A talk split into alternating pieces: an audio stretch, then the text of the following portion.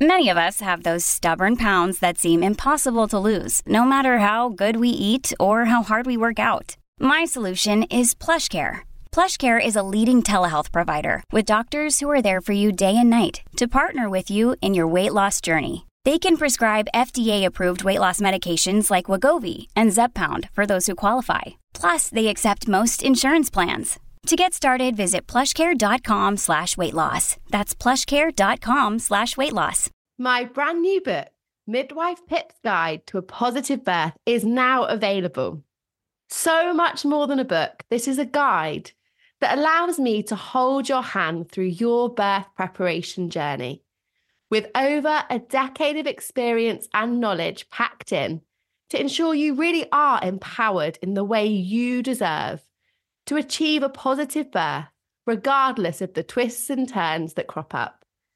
Make sure that you get your hands on Midwife Pip's Guide to a Positive Birth book now and are empowered to have the birth experience that you deserve.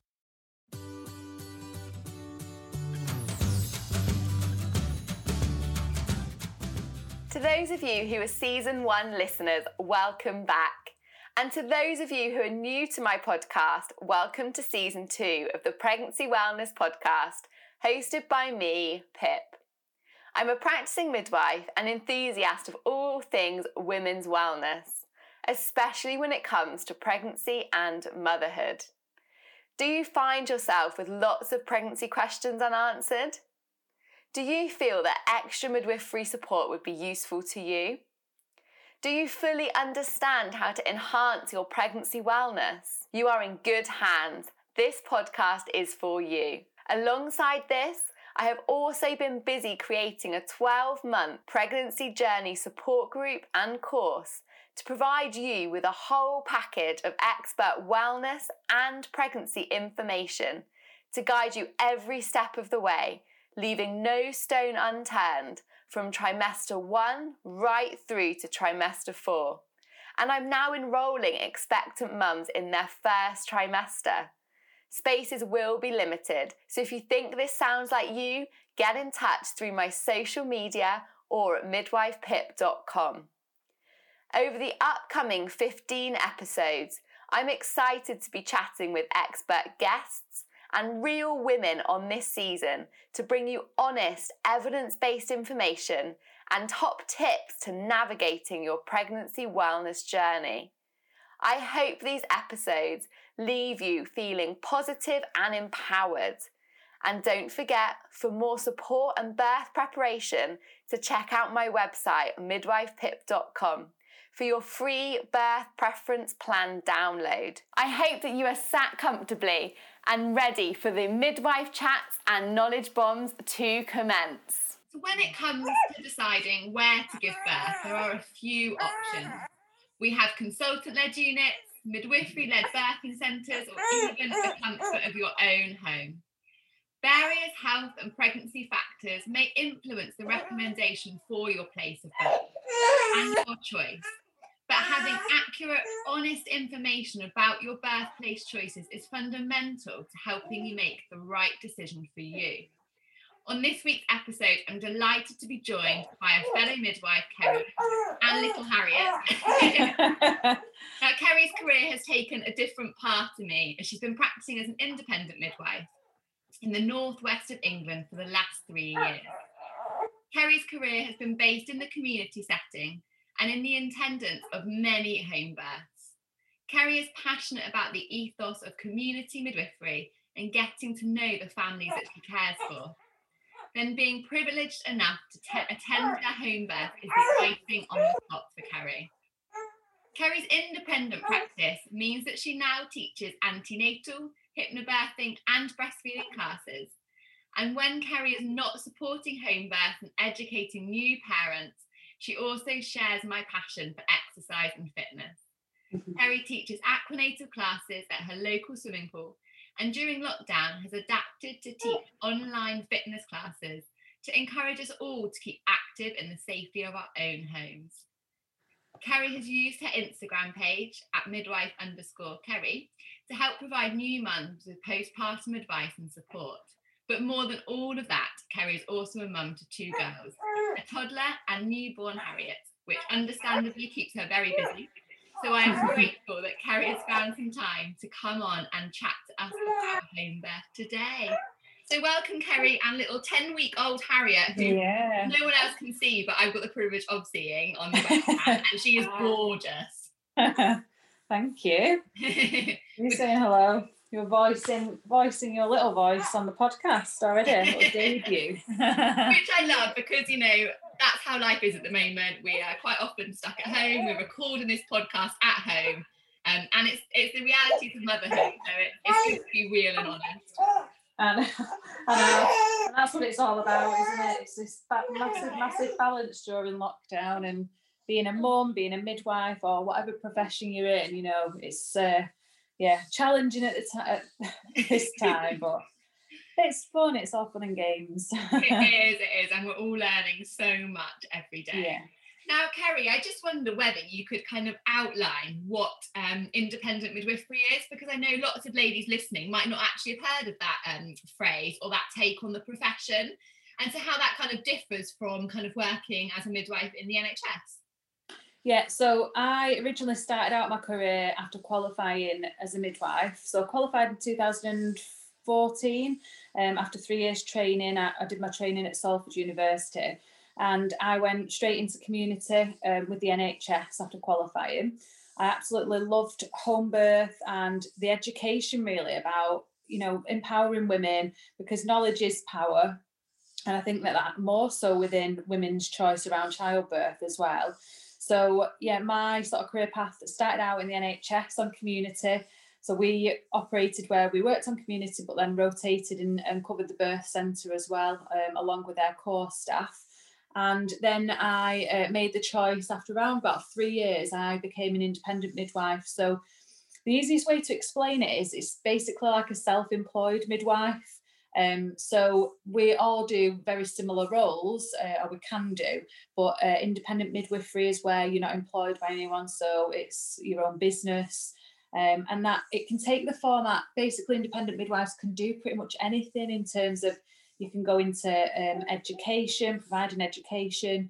You can um, provide scans if you're sonography trained midwife. Um, antenatal classes. So I teach antenatal classes, hypnobirthing, breastfeeding classes, uh, fitness classes, and aquanatal, like you said. And yeah, that's my sort of speciality because I really feel that that education and around childbirth is so so empowering, so that then women can make informed choices really. And I know it's a cliched saying within midwifery, you know, and they're all buzzwords, but they are so so important and especially round about now with with covid etc i think it's even more important that you're aware of choices around childbirth Definitely, Kerry. I couldn't agree more. I think that information and, and accurate information, because let's face it, there's loads of information out there, but some Yeah. of it isn't stuff that we'd recommend following. And that was Yeah. really the, the kind of whole ethos behind this podcast was getting that real information out to women to support making those informed choices. Because as you say, you can't make a choice or a decision about anything in your birth journey unless you've had all of the correct information, the pros, the cons, the alternatives, and kind of everything that's that's open to you. Yeah, a hundred percent. Yeah, and I think that there's a good and a bad thing with social media. I mean, the the brilliant thing is that there's midwives, you know, similar to me, you, and there's a, a sort of network of us at the moment that all sort of, you know, we've met on social media and we share each other's posts, and you know, we're all doing this fantastic work. But then the downside of social media is that people have access to accounts that aren't very legitimate, or you know, I see quite quite a lot of advice that from other sections and not healthcare professionals and they're not regulated sadly like we are so you know we have regulations we have to adhere to the nmc code and we have to revalidate every three years to make sure that we're up to date with our knowledge. Other professions especially like the fitness industry for example you know there's companies that make money because of celebrities a lot of the time um, but actually the information that they're giving out is not uh, accurate or not correct sometimes in terms of the guidance that we would we would give out Yeah, that's a really great comparison. Actually, you're right because there's definitely a lot of um, dodgy information in that Yeah. industry. yeah But it does it does go across everything, and like you say, that's the the good side and the maybe not so Yeah. good conversations. Yeah. So, Kerry, I don't know about you, but since um, kind of COVID and lockdown, I've definitely seen a rise in an interest in home birth or an interest in actual successful home births um, that women are having. And I, I completely just guess, I don't know what the evidence is about this, that we're probably seeing a rise because one, people don't want to attend hospital if they don't need to, because we know that's potentially um, putting you at risk of catching COVID 19. And also with the restrictions on kind of birthing partners when they can be in, how many you can have at home, you can kind of control that because it's your environment. Have you kind of seen something similar? Yeah, and it's interesting because the, a lot of the questions and the comments that come in via my Instagram page is around that as well. Um, there's so many times that people say, "Am I allowed a home birth?" And I, I so. I mean, I teach hypnobirthing, and we don't really like the word "allowed" because of, you know, it's that massive power shift. Um, you know, am I allowed? Well, yeah, of course, you're allowed to do whatever you want. You know, and my my analogy is to women, and it's something that I always say, and it's a really silly example, but uh, just bear with me it. So I always say to women, listen, if you wanted to give birth up a tree in your house, then as a midwife, I would be there to support you in that. So I, it's my job as a midwife. I would go through the risks and the benefits of you giving birth in that said tree. So I don't know. It, it, it might be the pros of it. Might be that your mum might have given birth in that tree, so it's sentimental value. You really wanted to carry on the family tradition. I don't know. Um, the cons of it is that you might fall out the tree. Um, you know, not easy to access. So as a midwife, my role would be to make that situation as safe as possible for you. So I would put, I don't know, a mattress or an inflatable under the tree. I'd get some ladders.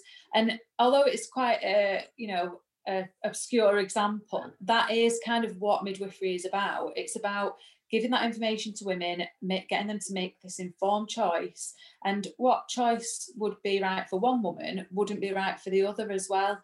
Um, and yeah, I'll talk a little bit about the sort of risk and uh, how that fits into home birth because I think we'll come on to it a bit naturally later on. But that's always an interesting sort of point as well.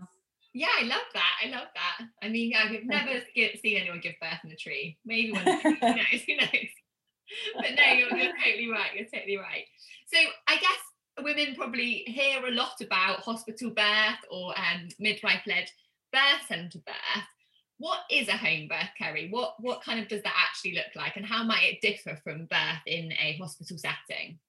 So it's quite simply giving birth at home. And the history behind it was obviously, you know, hundreds of years ago, we would always have given birth at home as women.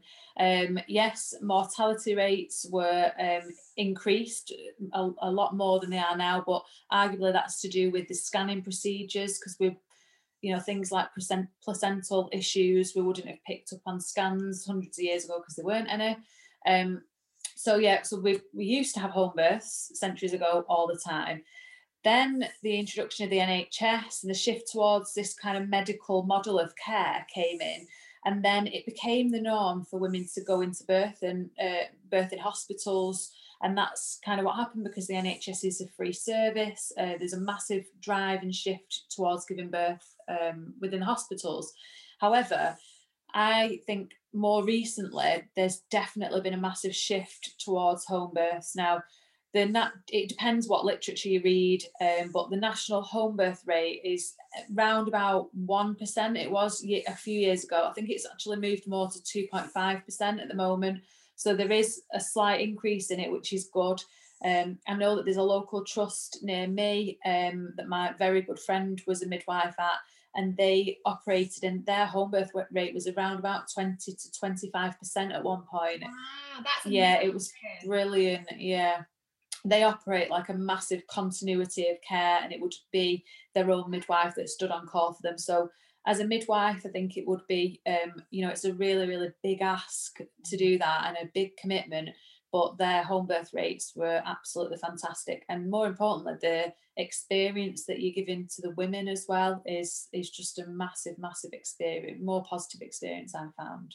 Yeah, amazing. Yeah, I've definitely never heard of a home birth rate quite that high. Yeah. I used to work Mm. in a trust where they did a similar case loading model, um, and the home birth rate was quite high. But oh my goodness, not almost a quarter. That's that's amazing. Yeah, yeah.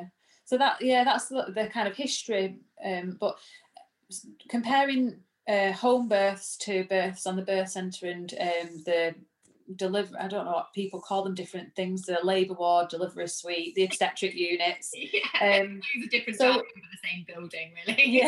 Yeah. So I would say that home births are very similar to birth centre births in depending on what your birth centre is and how the environment is etc because I'm aware that some are quite outdated units.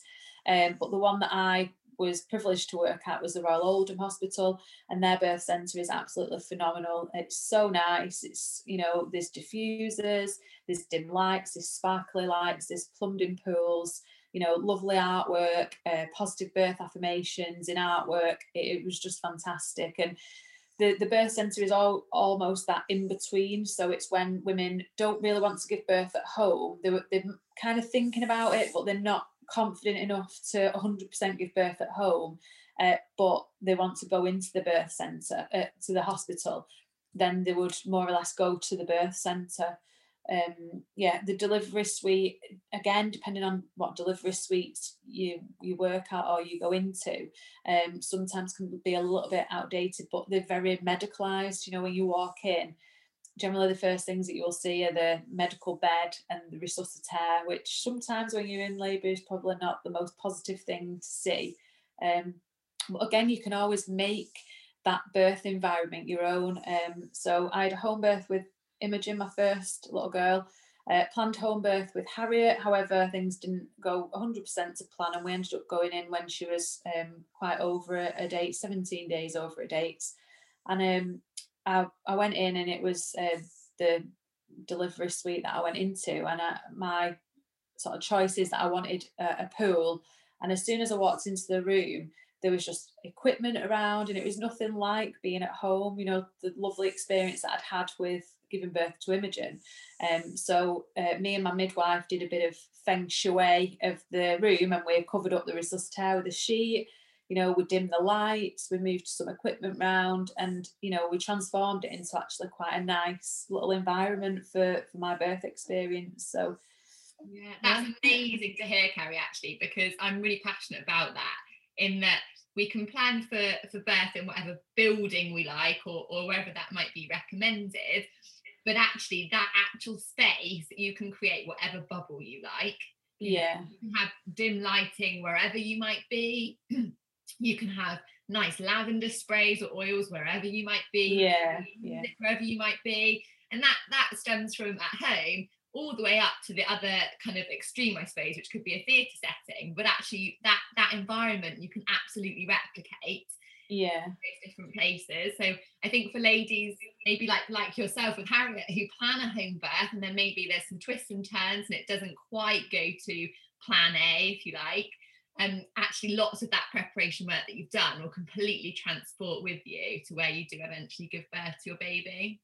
Yeah and i think that that's massively important as well especially when you think about um, sort of birth trauma and not so much trauma in a physical sense sometimes but birth trauma as in emotionally because a lot of people when they write a birth plan if things don't go to that plan a like you said you know that's where you get you know a lot of issues around mental health postnatally um, so i think that that's really important to you know you can it, you can make birth a really lovely experience whether it be a home birth whether it be a planned cesarean um, obviously i rave about home births i've had one I planned another. Um, I remember giving birth to Imogen, and it was just the most relaxed thing ever. I wish that I would have recorded it. That's my one big regret with her birth. Um, because it was just so calm and so peaceful. You know, it was in the conservatory. I couldn't hire a birth pool. I couldn't get hold of one. Um, so I actually bought a Lay-Z-Spa from B&Q. Brilliant. That's improvising.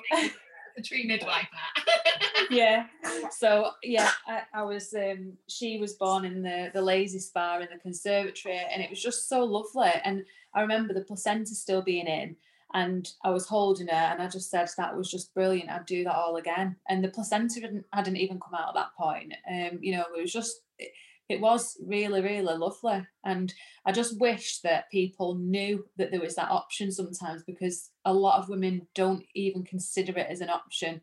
And that's what really saddens me when I'm not saying that hospital is a bad experience and home birth is a good experience because you can have a good experience anywhere.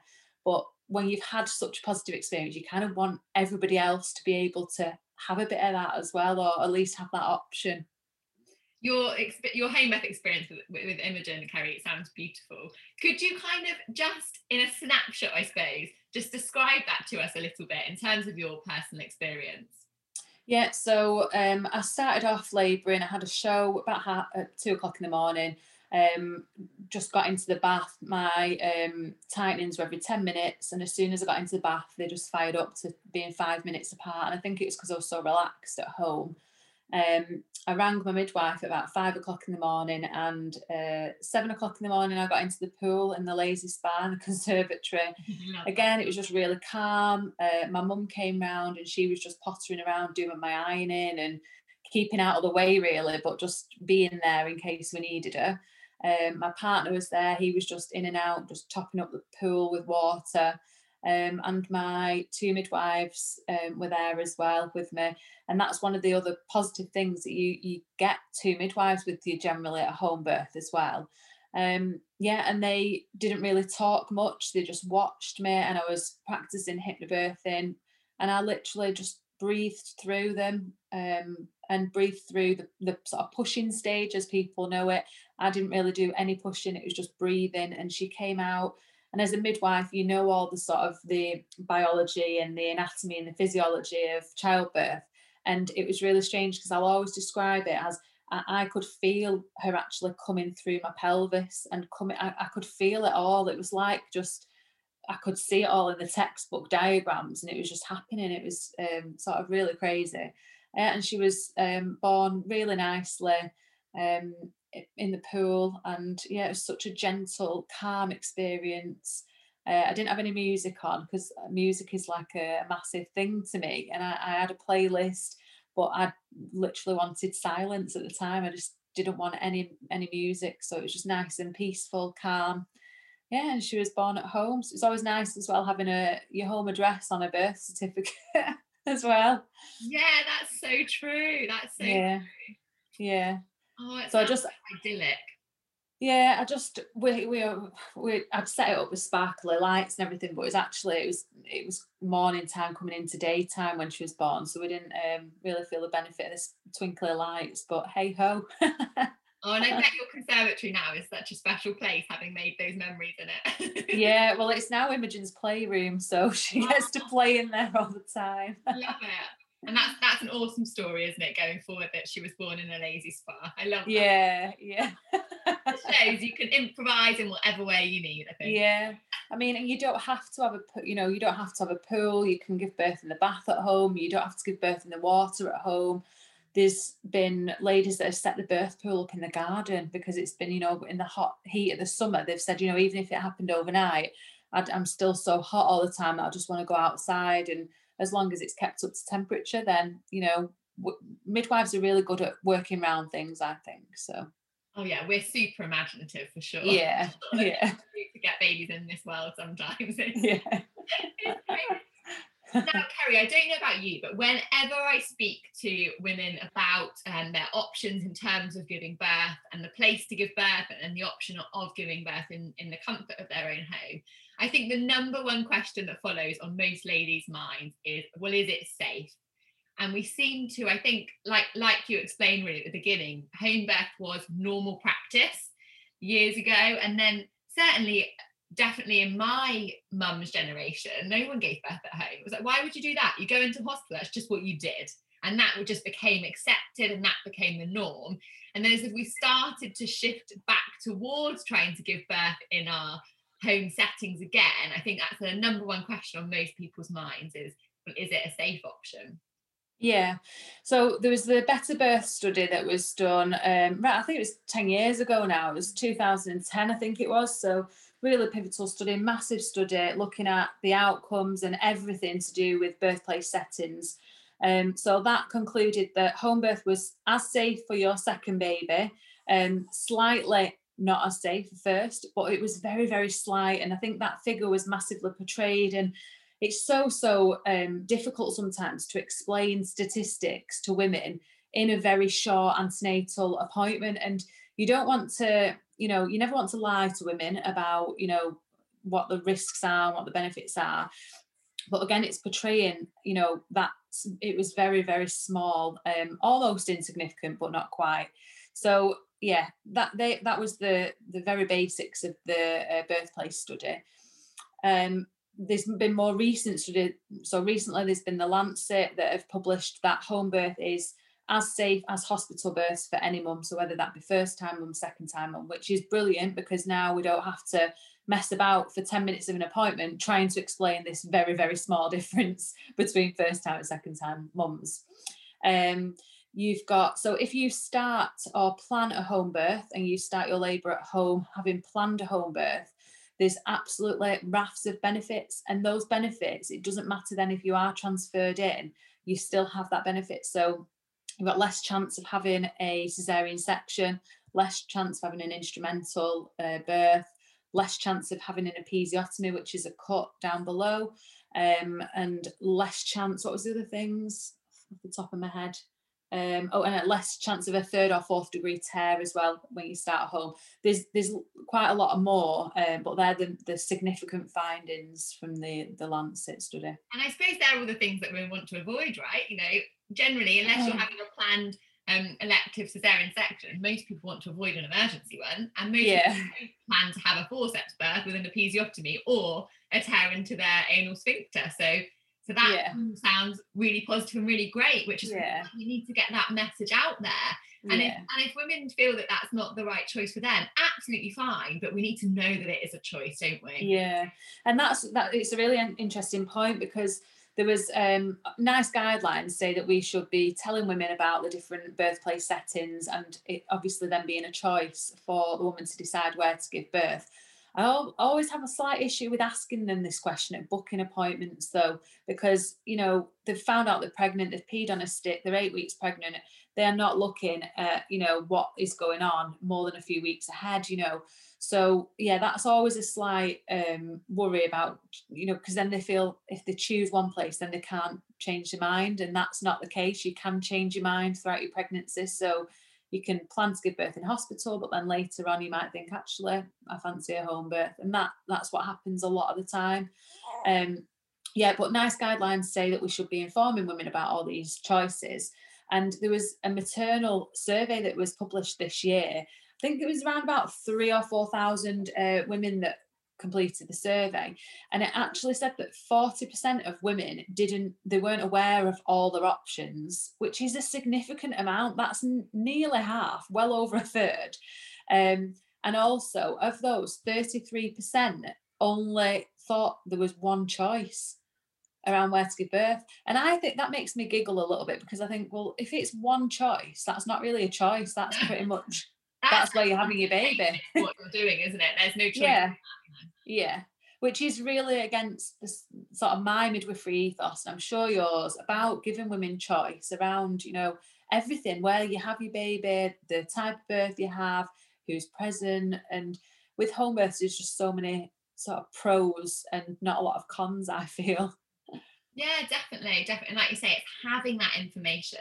And I suppose there's there's a difference between saying to women, so these are the potential places to birth your baby, and actually asking them to make a decision. So yeah. you could change your mind up until the point where your baby's coming out. You know, you could plan to give birth at home, and then actually at some point you think, no, actually this doesn't feel comfortable anymore, or something crops up and you're transferred to hospital. Likewise, yeah. up until the point that you're in in labour, you could change your mind about that hospital birth, but it's having that information, isn't it? yeah. we need to be making some improvements by the sound yeah. yeah definitely. And the other thing is around home birth and, and how safe it is is you know the midwife that attends your home birth will pretty, pretty much all of the time be a community midwife and community midwives uh, that is their forte you know. We we our specialism is home births and um, you know antenatal appointments postnatal appointments visiting you in your community setting so you know if you if you ask asked a doctor to come to a home birth, I think that the, uh, an obstetric doctor wouldn't be very good at a home birth. Likewise, I wouldn't be able to perform a cesarean section, you know. Um, so the midwife who will be at your home birth is going to practice as safe as she can. If there is any sort of doubt that something is not going to plan, not going quite right, your midwife will be there to make things safe. So she will either transfer you in. Um, you know, obviously there'll be a discussion around it first. It won't just be, you know, you're going in. It'll be, I think that something's not quite right. You know, um, I'll keep an eye on it. And th- there's always a plan of care, but the the threshold of transferring somebody in at home is a little bit lower, and that's just because it takes a little bit of time to get into hospital. Um, but yeah, and that's another thing that people say, you know, around is it safe? Well, they say, you know, I live, you know, half an hour away from the, the local hospital. Yeah, you live half an hour away, but in an ambulance, it's generally not half an hour, it'll be a lot quicker. Um, and things don't generally go wrong just like that. There's normally, you know, we're trained to spot things going wrong and at an early opportunity as well. So um, we can make that plan and get you into hospital safely. Yeah, definitely, definitely. And like you say, midwives are always planning three steps ahead. So we're yeah, yeah. Make sure that we keep things within that realms of normality. And if it's yeah. not like that's the way, then then escalating that for sure. Yeah. And we have and we also have as well um, you know, equipment with us to deal with any emergencies at home. Um, and we're very good at dealing with said emergencies at home because we get to practice quite a lot. Not at home, we practice in, you know, um, settings where they, um, you know, we call them prompt study days. So we deal with like obstetric emergencies, but in community settings, and we're, you know, we get to practice that way. So if anything does happen, then we're well versed in in dealing with it. Yeah, definitely, definitely. That's a great point. And just kind of um, continuing on the the discussion of that transfer rate, because that's definitely something that women need to consider in making their choice. Is that risk of um, potentially being transferred from from the home setting into hospital setting. What yeah, so rate, rates of that. So Harry's not impressed by that question. um, yeah, so transfer rates for first time mums, um, so what we call primary gravidas um, or primips is 45%, which is quite quite a high percentage, really, I think, um, with second time or third, fourth, fifth time mums. Um, so we call them multips. That is around about 12%. So the transfer rate, though, I think people always think transfer, well, it'll be like a blue light job into hospital, you know, you know, as you're giving birth.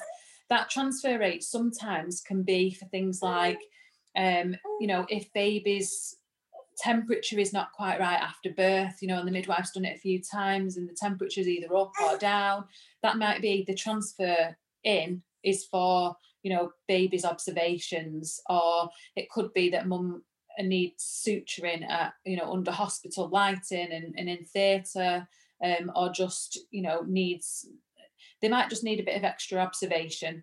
So the transfer rates it'd be interesting to actually break those transfer rates down in terms of what what were they actually transferred in for um yeah, yeah. that's a good point isn't it because i think when we think of transfer rates we do think of an intrapartum so in labor complication yeah. whereas like you say actually or it could be that mum's for some reason has changed her mind or she's decided that actually she would like I don't know, an epidural, which obviously you can't have at home. So it's it's not yeah. always because there's an emergency. It might be mum's choice, or like you say, just that little closer observation post post the birth as well. So that's that's yeah, yeah. And I don't think you know. I've had a friend who's given birth at home, and she had um, a tear that needed suturing at hospital, but she had a really, really positive, lovely home birth. So just because she ended up going into hospital didn't necessarily mean that you know she had a, a, poor birth experience but she would have been included in that transfer rate obviously. Yeah yeah that's a really valid point for sure. Yeah. so when it comes to um, home birth kerry is there some women where it may be recommended that they don't opt for a home birth yeah, so um, in terms of, I'm very much all for women's choice. And I think a really big, big benefit of having continuity of your midwife is that you build up that relationship with them.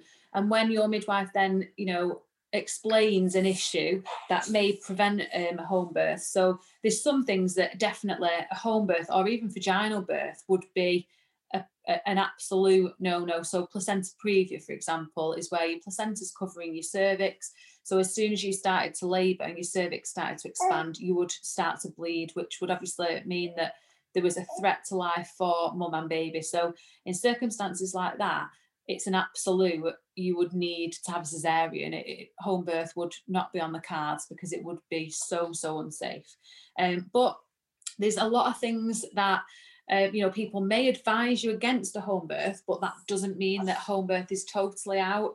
Um, and I think in midwifery there's massive grey areas, and this is the the sort of massive debate around risk as well within childbirth. So um, I always think it's quite interesting because as a community midwife, um, you know, if if somebody says to me you've got a one percent chance of something, then I would look at that and think, well, actually, that means that you've got a 99% chance of not having it. Yeah. Whereas um, I think more medicalised midwives and, and doctors, arguably, um, they will always see the risk, and that's because they're dealing with emergencies um, all the time. Whereas I would deal with normal birth all the time. Um, yeah, so I forgot what your question was now, Pip. I lost my train of thought. Talking about those ladies that perhaps would be recommended. Um, oh yeah, yeah.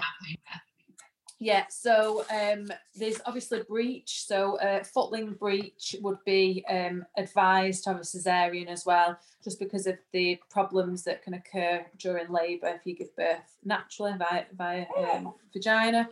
Um, so then you've got the more grey area of people like uh, being not even diagnosed, but a sort of guesstimate of baby's weight. So big babies.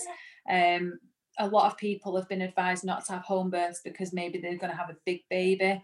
Um, and the arguments around that are really um, massive grey areas. So scans in your third trimester are around about 20 to 30% inaccurate for growth. So there's the argument of, well, is it really going to be a big baby? Because there's ladies that I've known, I've looked after before that have opted for cesareans and then babies come out and been seven pounds. So, and it's a massive choice to make, you know, because it does have an impact on future births as well. Um, but again, so around the risk category, so if you're diabetic, but again, this is my my big thing about giving people information and, and choice. So if you if you have diabetes and your diabetes is maybe well controlled um, and your blood sugars are all normal, then I would argue that you are the not you know you are as normal as any other pregnant woman. Um, because the issue is again around the big babies growing a big baby. Um, and i think like we've, we've discussed before Pip, about you know well actually if you have a big baby the best place for you is to be in a really good position so i.e in the birth pool uh, whether that be at home or on the birth centre or you know the delivery suite it's about getting into really good positions to optimize that pelvic outlet. So um, yeah it's a massive massive grey area around uh, risk and but i always my big thing is give that woman all the options and she can make the choice because you know home birth does not it's not a no-no because you have been categorized as higher risk. Um again vbac so vaginal birth after cesareans there's been a, a, quite a few of them especially within oldham now that you know they've, they've gone to plan they've had a second third baby and successfully given birth at home um, after having a cesarean with the first baby. So yeah, yeah. having that information, isn't it? And and you raise a really great point about statistics because, like you say, sometimes we hear statistics in a sense of, well, if you if you did that, so if you gave birth at home or you went this many weeks overdue, your risk of stillbirth or your risk of complication doubles. But actually, we need to break that down into what. Yeah. Like, you know, is that a 0.2% risk that's doubled to 0.4%? Because yeah. for lots of women, a risk of 0.4% of something still feels quite comfortable. So yeah. make sure that we are giving those um, kind of risks or those statistics in a in a really balanced way and not in a way that causes kind of scaremongering. And women need to have that all that information in a way that they can understand and is nice and non-biased, I suppose.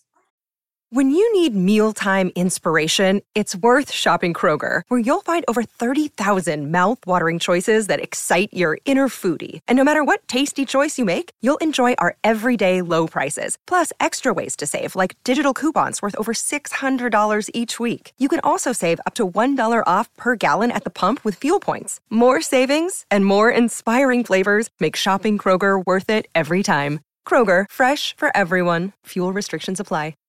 Yeah, and definitely, and I I, I really like the um whole, the evidence based birth website as well, and it is predominantly an American website, um, but a lot of the studies are done in the worldwide anyway. But it's a really good resource for women to go to as well. Um, you know, to have a look at the evidence surrounding, you know, diabetes and home birth or, you know, anything at all. It's all, it's all available on that website. Yeah, definitely. Yeah, no, I've checked that out. It is good. Maybe I'll try and put that in the um, show notes as well for people to Yeah. So I guess if for women, um, Kerry, who are deciding that yes, they would like to plan for a home birth, and um, they've been given all the informed information about all their choices, and they think, yes, great, giving birth is my home, right choice for me. They can have Poor Harriet, she's like, give me my food back, mum. she's been very well behaved, to be fair, with a Yeah. voice in her house. Um, so women can have um, home births both on the NHS or through um, an independent, can't they? Yeah, yeah.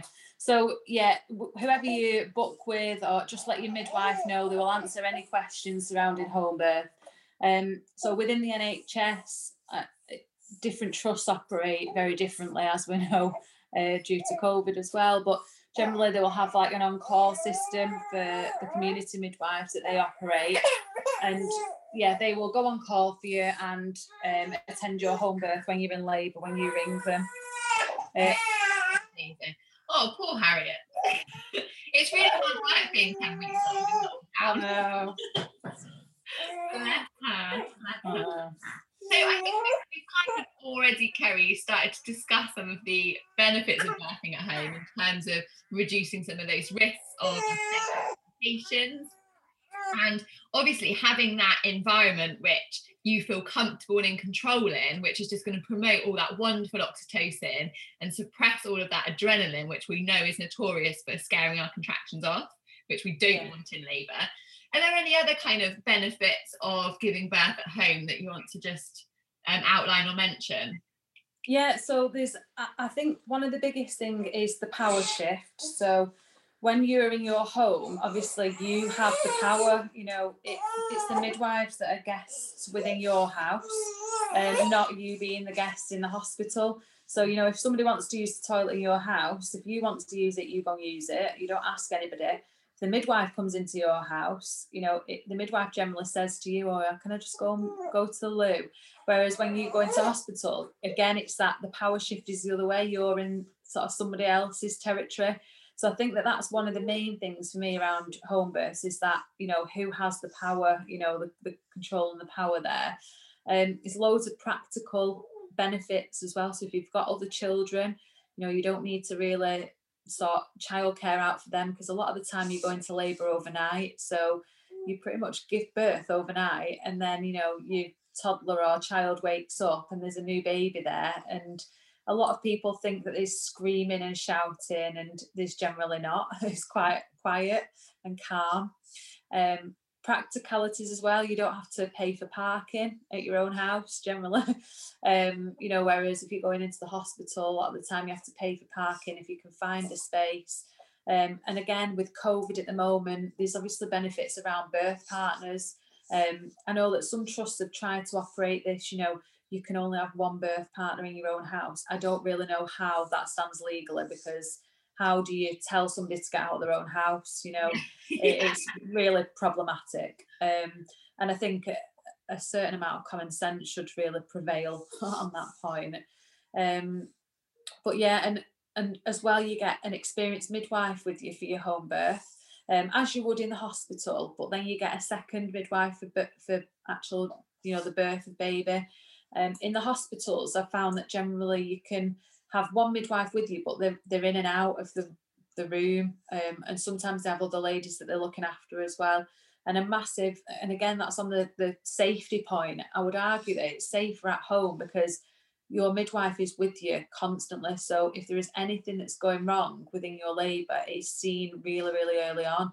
Whereas when a midwife is with somebody in labour and they're in and out of a room, sometimes things, you know, might get missed because of that sort of intermittent care almost. Um, but yeah, no need to travel. I mean, I, you know, having tightenings, I remember thinking I could. I remember getting out of the bath with Imogen, coming downstairs and getting straight in the birth pool, and I could not have done a full journey, twenty minute journey in a car. You know, that thirty second quickly getting down the stairs and into the pool was just like difficult enough. So I just think that it's so you're so much more comfortable at home and you've got so much more of your natural um, you know, you've got your oxytocin working loads, your natural painkillers working because you're at home and you, you're comfortable. Obviously, you need to labour wherever you feel safe. So for a lot of women, you feel safer at home. You know, if you're poorly and you're at work, you just want to be at home, tucked up, you know, with you comfortable clothing. Um, if you are going to feel safer being in that hospital setting, then you will labour better in the hospital setting um, rather than at home. Yeah, definitely. And that comes back down to us just having all that information available, doesn't it? So that women yeah. make a choice that feels feels right for them and comfortable. Yeah. Yeah. So if for women, Kerry, who are planning to prepare a home birth, how do we actually go about organising that? So they'll be booked by their midwife and they might express the fact that they plan a home birth and then what kind of happens? Yeah, so around it, you let the midwife know that you're planning a, a home birth. Uh, you discuss it with them. Hopefully, it should have been discussed earlier on anyway at your booking appointment. Um, then around about 36 weeks, most trusts have a home birth assessment which sounds really, really formal. It's not formal at all. So it's basically an opportunity at 36 weeks for your midwife to do a home visit where she will do your full antenatal um, generally at home, so your blood pressure, all your normal checks that will be done in a clinic setting will be done at home. But it's also an opportunity to, to discuss your birth plan as well. And, you know, I always think where I used to work um, on community, there, it, it was a, a town, it was Rochdale, so it was a town, but there were some areas that were quite um, countrified as well. So uh, getting to the address, so just so that I had a kind of what we call a dry run, because uh, I remember going to one home birth and it was on a farm in the middle of nowhere, and I'm so glad that I knew where it was because it was quite tricky to get to. Um, so yeah, it's just things like that, and to make sure that if there's any parking issues, if you live right next door to a school, we know that if we're going to a home birth at three o'clock on a Friday, then the parking might be a bit chaotic, and we might need to, you know, get another midwife to drop us off a bit closer to the house, or things like that. So the practicalities, but also an opportunity for you to, you know, get to know your midwife a little bit more. Your midwife get to know you um, and know what you want for your birth plan. And they'll discuss things, you know, surrounding your labour and afterwards as well. Yeah, that's a really good point. It's not an appointment you want your midwife to be late for, is it? When you phone them and say, "I'm in no. labour, I need you here," and they're trying to find. Yeah. I mean, some sometimes, yeah, sometimes it happens. So there are BBAs which are called born before arrival of the midwife, and you know we have ladies that have planned a home birth, and all of a sudden they have a really quick labour at home, and they've not rung the midwife quite in time, um, but again, I would always say, you know, there's no right or wrong time to ring a midwife, and I would never, um, you know, tell a lady, or I never tell a lady off anyway, but I'd never tell her off for ringing me too early. I, I think it's always better to to ring, and if you want me to come out, you know, I would always have come out, and yeah, there's all the, the practicalities around that. So. Talking about those BBAs, those babies that are born before arrival, I feel like we have loads of those for unplanned home births anyway. So I feel like everyone yeah. can have the baby at home, and then if they don't make it in. Yeah. well, really, really interestingly, um, when I was working on community in the NHS, there was um, a winter day. It was really, really bad weather, snowing. It was thick snow. Um, and the woman rang up the birth centre that she was going into and she said, I'm in labour, but I just, I'm not sure like we were going to. And she tried to get there. So her husband had put her in the car, driven her, and they'd got literally down the road and they'd had to abandon the car. They couldn't get any further. So they went back home. And um, some of our midwives have got, you know, four-by-fours. So the midwife went out to her and she had a really lovely home birth oh, that was unplanned and she always, I remember seeing her in clinic with baby afterwards, and she always says, you know, I'm so glad that it snowed on that day because I had a really nice experience at home. And if it wasn't for that, I would have gone into hospital. So, yeah. you know, yeah. That's a really cool story. I love that. So when um I guess when you've cared for, um, what would you say were the the kind of main benefits, I suppose, of birthing at home? I think we've I think we've discussed quite a lot about it, but if we could narrow it down to maybe some of the top top benefits that you you've experienced in your practice. I would say feeling a lot more comfortable, um, having minimal pain relief, if anything. Um, so women coping with labour at home, um, you know, you significantly reduced analgesia rate. You know, you it's evidence based to say that women who birth at home need le- less pain relief. And I think that again, that's because your natural hormones are working, you're comfortable. And again, it's something that we talk about a lot in hypnobirthing. But if your muscles are relaxed, then they're going to work more effectively. So, um, and again, it's I think it's mind over matter. So I always say, you know, if you stub your big toe and you think about your big toe and how much it's hurting, you know, it will hurt even more. Whereas if you think about something else, and being at home is a good distraction, you know, you can get things set up, prepped, you know, nice birth affirmations on the walls, or you know, you can get things set up in your home environment that you wouldn't necessarily be able to do in hospital. It would take a bit longer in hospital. But yeah, definitely staying calm um, and having a real positive birth experience, making that environment your own. Well, it's already your own, you know, um, and you have time to prep as well. Like I actually enjoyed the run up to Imogen's birth because I was getting that room ready and I was like, I'm going to give birth in it. You know, is going to be nice and there's going to be twinkly lights and kind of almost making it into a little spa experience. Well, especially um, with your Lay-Z-Spa. I mean, it basically was, right? You probably had someone do some massage and some essential oil. You had your spa. I mean. but yeah, I think they're they're the massive benefits. Um, being more relaxed, staying calm, um, and it being your home environment, and the practicalities then as well that go with it yeah, that kind of ease of practicality is definitely a selling point for mums that have got other little children, I guess. Yeah, yeah. So, in terms of um, analgesia at home, you, we kind yeah. of alluded to the fact that women tend to need um, less analgesia when they're giving birth at home, and I guess your natural body's endorphins are a massive um, yeah. um, part of that. What are the analgesia options for women who are birthing at home? Because obviously it is a little more limited. Yeah only slightly more limited. And I think that that's a massive misconception as well. So the only thing that you can't really have at home that you would be able to have at hospital is an epidural or spinal. Um, everything else you can have at home. So I always advise women to start off with, um, you know, non-pharmaceutical methods of coping with labour. So massage, water, TENS machine, all these things that aren't drug related. You know, start off with them because you might find that actually the TENS machine will get you through, you know, 80% of your labour with purely the TENS machine or purely with water as coping, you know, in the bath, etc. Um, or massage, you know, your breathing techniques. And um, then you you can start to move up. So you can have paracetamol at home. Um, gas and air, the midwife will bring round to the Entonox. Um, people will know it as gas and air the midwife, the community midwife will bring that round um, when she comes out to you.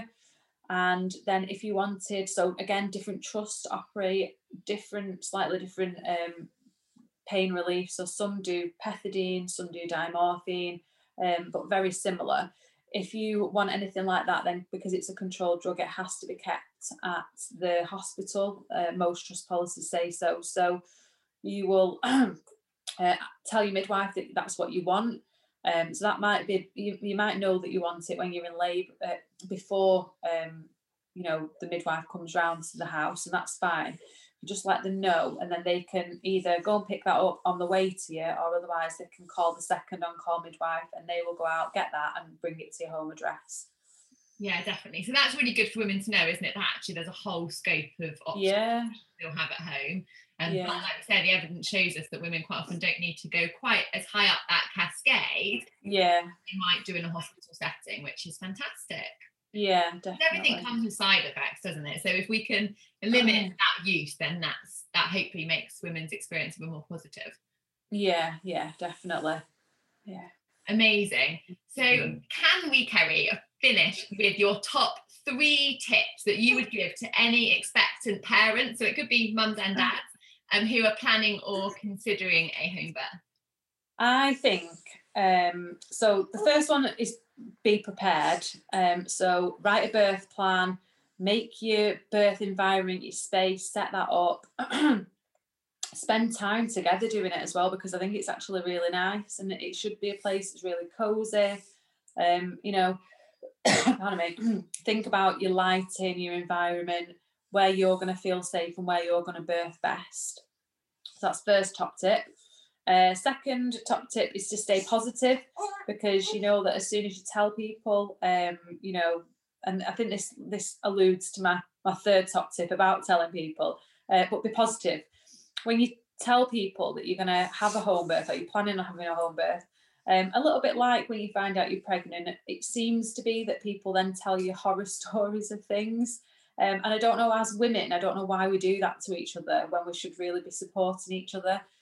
So maybe be careful who you tell. A lot, a lot of people have started saying, "I've not told people I'm having a home birth. I've just said, yeah, I'm going to give birth," and they've not really, they've never really asked, and they've never said anything, and it's then afterwards. But I think another tip is that afterwards, please tell people about your positive birth experiences. Um, you know, whether they're at hospital or at home, because on average, I think we tell if we if we have a poor experience or something, so a bad meal in a restaurant, we tell on average 10 people. But if we have a good experience, we only tell one.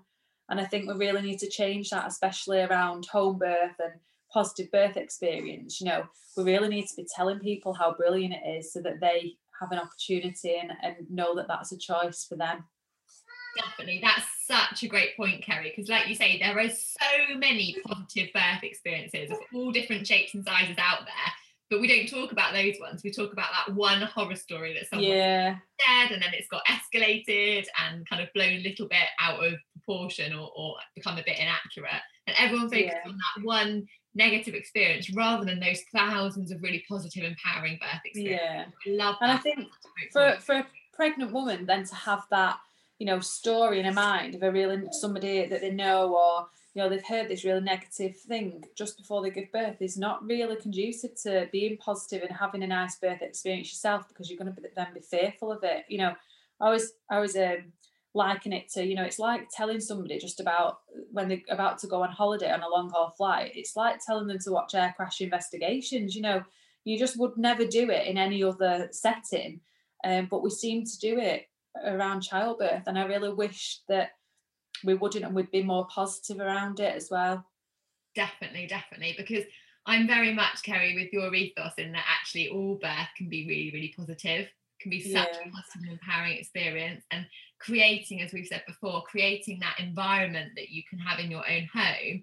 If for any reason then that doesn't quite go to plan you can absolutely replicate that in any other setting um, but women need to have that that knowledge and information to be able to do that. So yeah. re- really and just and, and in contrast as well so um, i had my first Imogen at home um, with harriet you know I say unfortunately I went into hospital because it wasn't my uh, you know planned uh, yeah it wasn't my plan A. I wanted to give birth at home again because I had such a positive experience. But I went into hospital and you know I walked onto that delivery suite and there was machinery, there was the resus, um, you know, that you use to resuscitate babies, you know, if they if they're born and they need a bit of resus. That was the first thing that I saw when I walked in. And as a midwife, like I would, that my heart would sink when women t- told me things like that, and I didn't want to see it. So me and my friend who was my midwife, you know, we covered it up. We got the sheet, we covered it up quickly, and did a bit of feng shui really with the, um, you know, the room. And I always say, you know, if you go into um, the birth centre or delivery suite, that room is yours while you're there. So move things around. You know, I'm not saying bring in your paint from B&Q and start redecorating. Actually, uh, it's very, very grateful. Well, yeah, yeah, yeah, actually, yeah. But you know, you know, move things around, make it your own. Uh, be inventive with things. Use the bed to kneel on instead of lying down on it.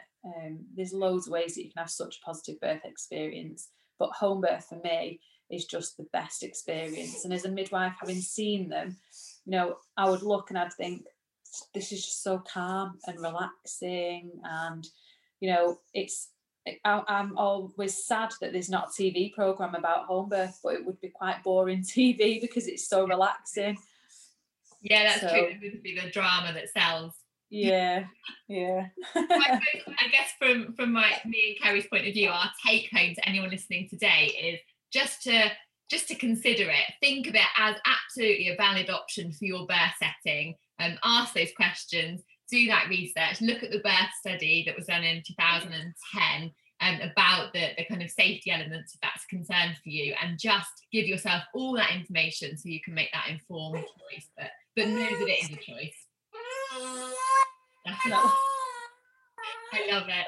Thank you so much for your time, Kerry, and and also Harriet, because I know we've massively interrupted her afternoon snack. oh, thank you so much for having me. And yeah, home birth is fantastic. Please go out there and research it if you're not aware of your options around it and discuss it with your midwife. Definitely, and then share your wonderful positive experiences. Yes, definitely. Thanks, Kerry. Take care. Thank you. Bye. Kate. Bye. Thank you so much for listening to this week's episode.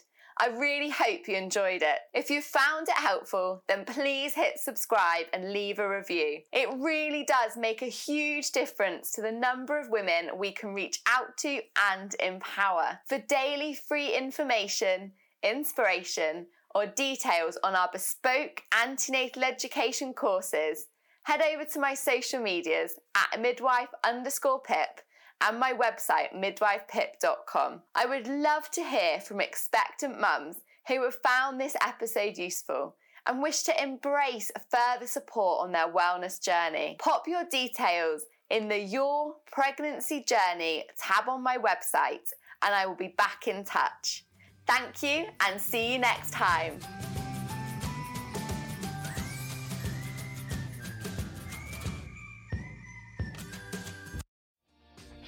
Hi, my name is Kaye Adams, and to be honest, I'm not so good with the ageing process, so I enlisted my old chum, the filter free Cara McKenzie, to advise. Could you imagine being a porn star? The room would need to be really hot for me to strip off. To be honest, she's not much help, but she is rather amusing. And along with some great guests Jo Brand, Andi Oliver, Anton Du Beke, Ruth Langsford, and Craig Revel Horwood, darling, we are learning how to be 60. Listen wherever you get your podcasts.